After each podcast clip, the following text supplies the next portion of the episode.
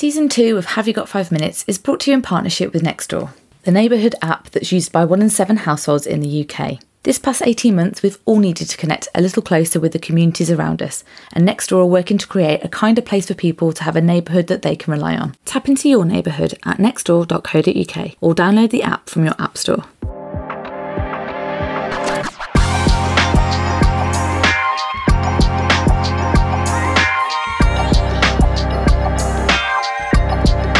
Hello, I'm Rebecca Roberts. Hi, I'm Harriet Small. Welcome to Have You Got Five Minutes, the PR, comms, and marketing podcast. Answering things you'd normally have asked about at an event or while making a brew in the office. Hi, Rebecca, how are you? Hi, Harriet, I'm good. How are you? I'm not too bad. Yeah, getting used to this weather.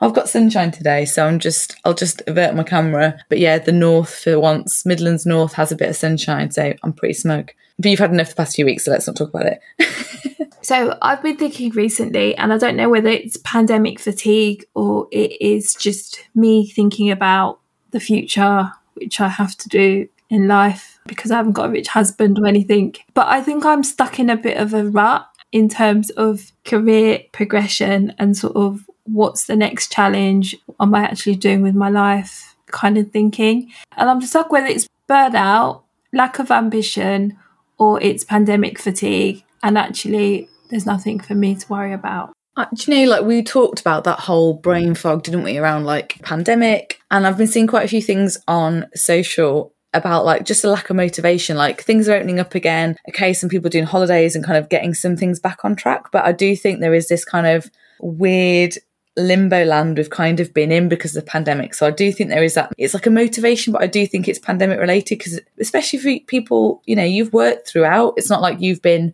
like off for big chunks of time. So I think that people are just suddenly feeling like they've just been kind of keeping going for a long time and not had the space to kind of think about much further in the future. It's always been like just a few weeks, you know, just a few months. And I don't think people have had that space yet. So I kind of feel like you should give yourself a break. Or get a rich husband. I mean, one or one or the other, Harriet.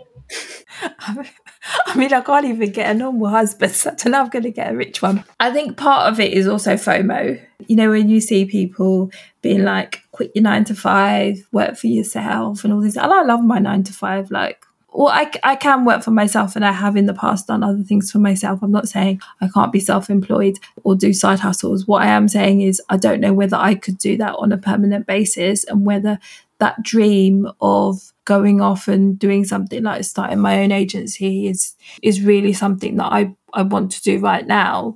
I guess it is partly that lack of ambition because even when like recruiters contact me for a job and I know I'm, I'm ha- very happy where I am because I know my boss and my boss's boss since this podcast said yeah I'm not asking to be sacked but um when recruiters contact me for like a senior job so like a head of comms job or they'll contact me like for a a promotion in terms of like a higher internal comms job, I'm just like, yeah, I'm not yet there. And then when I speak to other people, they're like, yeah, you're there.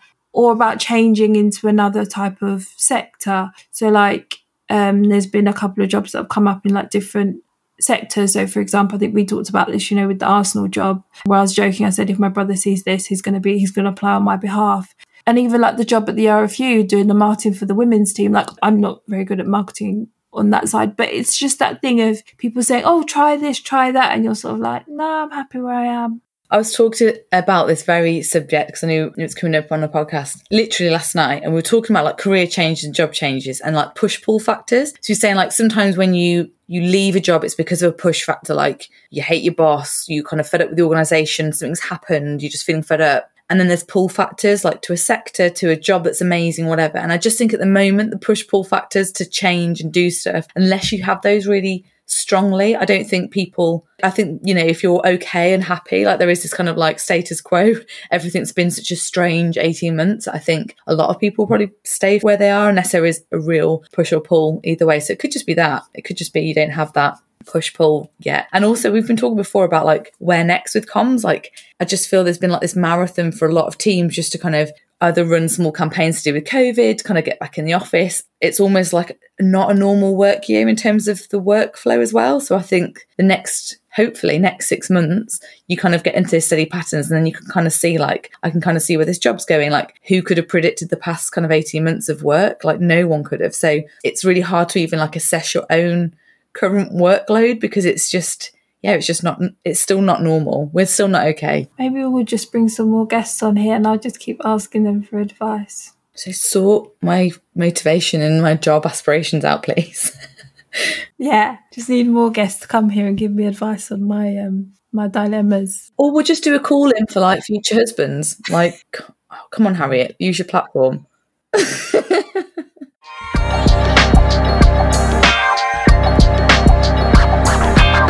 This week, we're joined by Fadumo Olow, social media editor for Telegraph Women's Sport. A former footballer, she's also worked as a social worker, been involved in a number of school sport programmes with the Youth Sport Trust, co hosted a podcast called I Think She's Offside, and written for the likes of Galdem and now the Telegraph, bringing underrepresented voices from BME communities in sport to the forefront. Thanks so much for coming on today. Thanks, thanks for having me. There's a quote I heard you mention, and Harriet's going to love this because she's obsessed with rugby. A piece you did with BT Sport for Black History Month, where you talk about your experience of growing up in the UK, having moved here when you were about 11 from Denmark. And you mentioned a quote from English rugby player Ugo Monye, which is the hardest thing you can do in life is just be yourself. You notice there was not as many women, certainly black women, and black women wearing a hijab in sport. So being yourself in sport, you decide to kind of hit that straight on. Tell us about that uh, when it came to developing your voice and working in the industry. Yeah, I think from like really early on, it's one of those things that, you know, from the community that I've always grown up in, whether it was Denmark or whether it was like here in Slough, it's always been really diverse. So I just assumed diversity to be normal. Like I just, I, would never thought otherwise. And it was only when I started to go out and do stuff, you know, I started a development program with the Youth Sport Trust, which is all about going out and meeting other young people and leading my peers in sports and physical activity. And obviously with that, I traveled to lots of different parts of the country and I was like, oh, you know, maybe not every school is like the one I go to in Slough and not every town is like the one I lived in in Denmark. So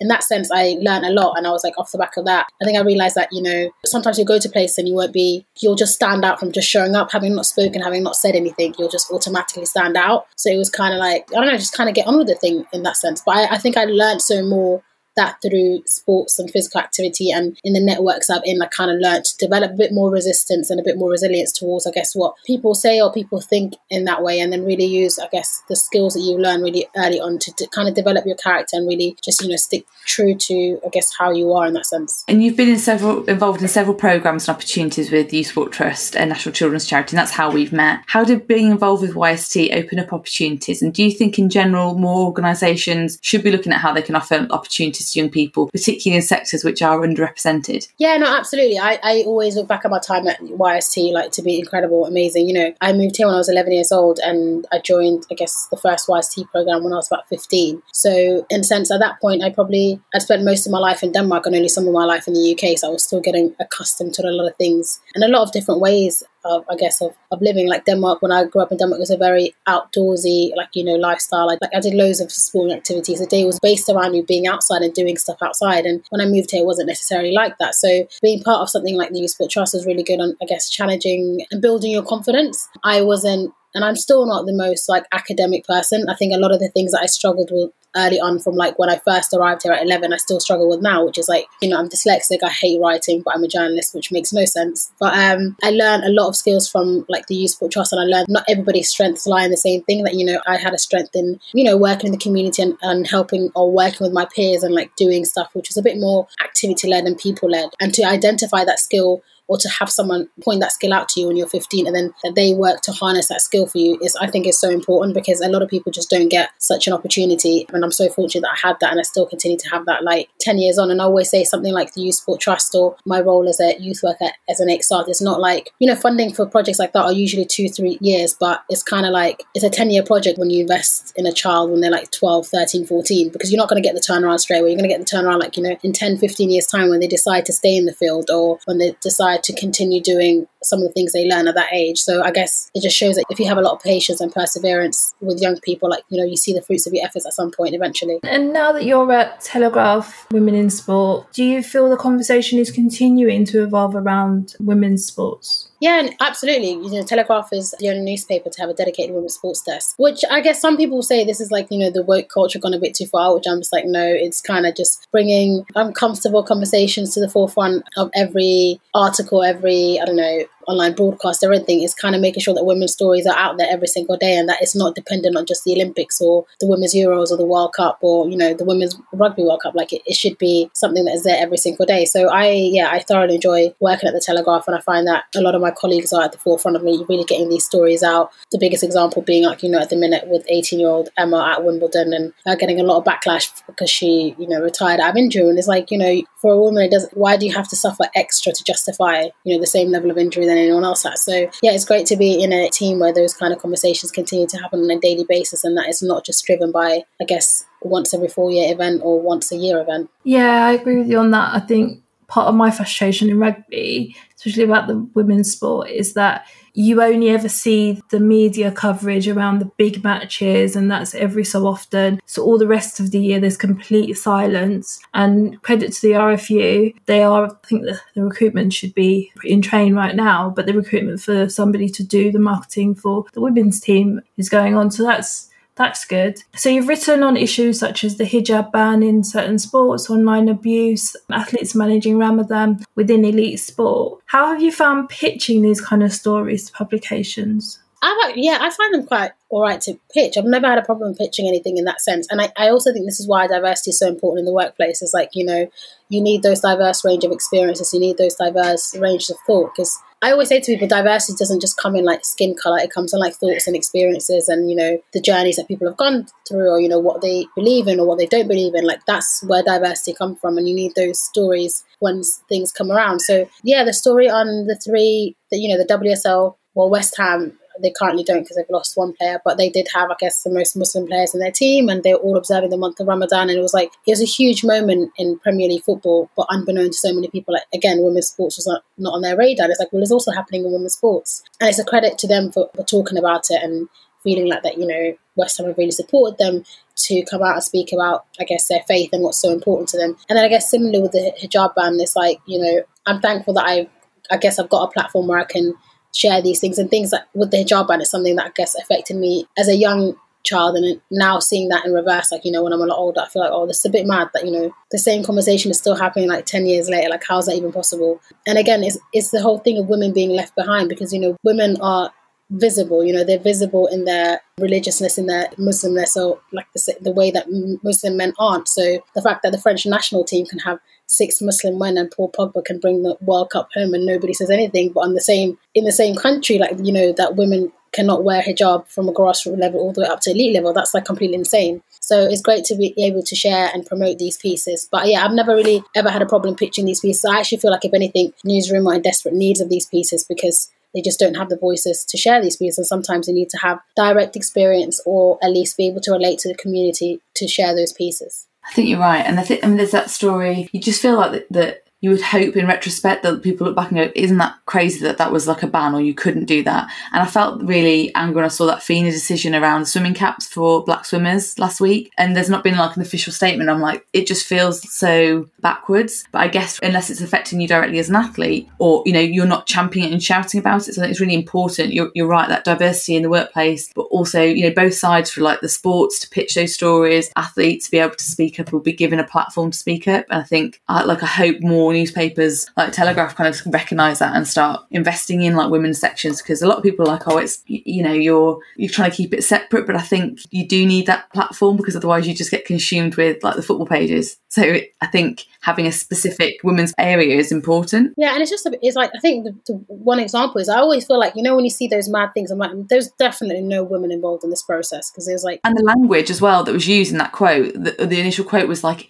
um, it doesn't follow the natural um, headline. I'm like, wow, okay. And then they're talking about Afro hair, and then so it's like in your language you could it's almost like you're saying black people cannot be elite swimmers. In the way that you phrase that te- like yeah. think about what how, what else is that message about? Like it's mental. And and there was a similar thing with the when the IOC decided that you know that no athletes athletes weren't allowed to bring anyone with them to the games. But that was and by saying that you automatically excluded like you know nursing mums. And then you know there's a GB archer who has spent the last six months like you know freezing her breast milk and she's got like a freezer full of breast milk in preparation for her leaving her daughter. And the IOC have decided last week that oh no, you can bring your daughter with you, but it's like like the games start a week or two weeks from now, like, and she's been freezing breast milk for the last couple of months. Like, how have you now decided to go back on the answer, and how do you expect people to suddenly have the space for that? You know, Alex Morgan, who's a really well-known US women's national team player, said the same thing. She was like, "I've never been without my daughter. Now, week before the games, you're telling me." Oh, the ISC will decide when it's necessary to bring a child. Like, how do you know when it's necessary for a mum to bring their child? So I think sometimes you get that with women's sports that they're left out of the conversations or the d- decisions around them, and then that's obviously when any well, a lot of the governing bodies end up putting out statements that they actually have absolutely no idea about, and it's like you clearly consulted no woman in this process. Yeah, agreed. And you're kind of like coming up with something. We actually talked to Florence Lloyd Hughes on the first season of this podcast, and she shared some of her experience of online trolling she found almost exclusively when she's reporting on male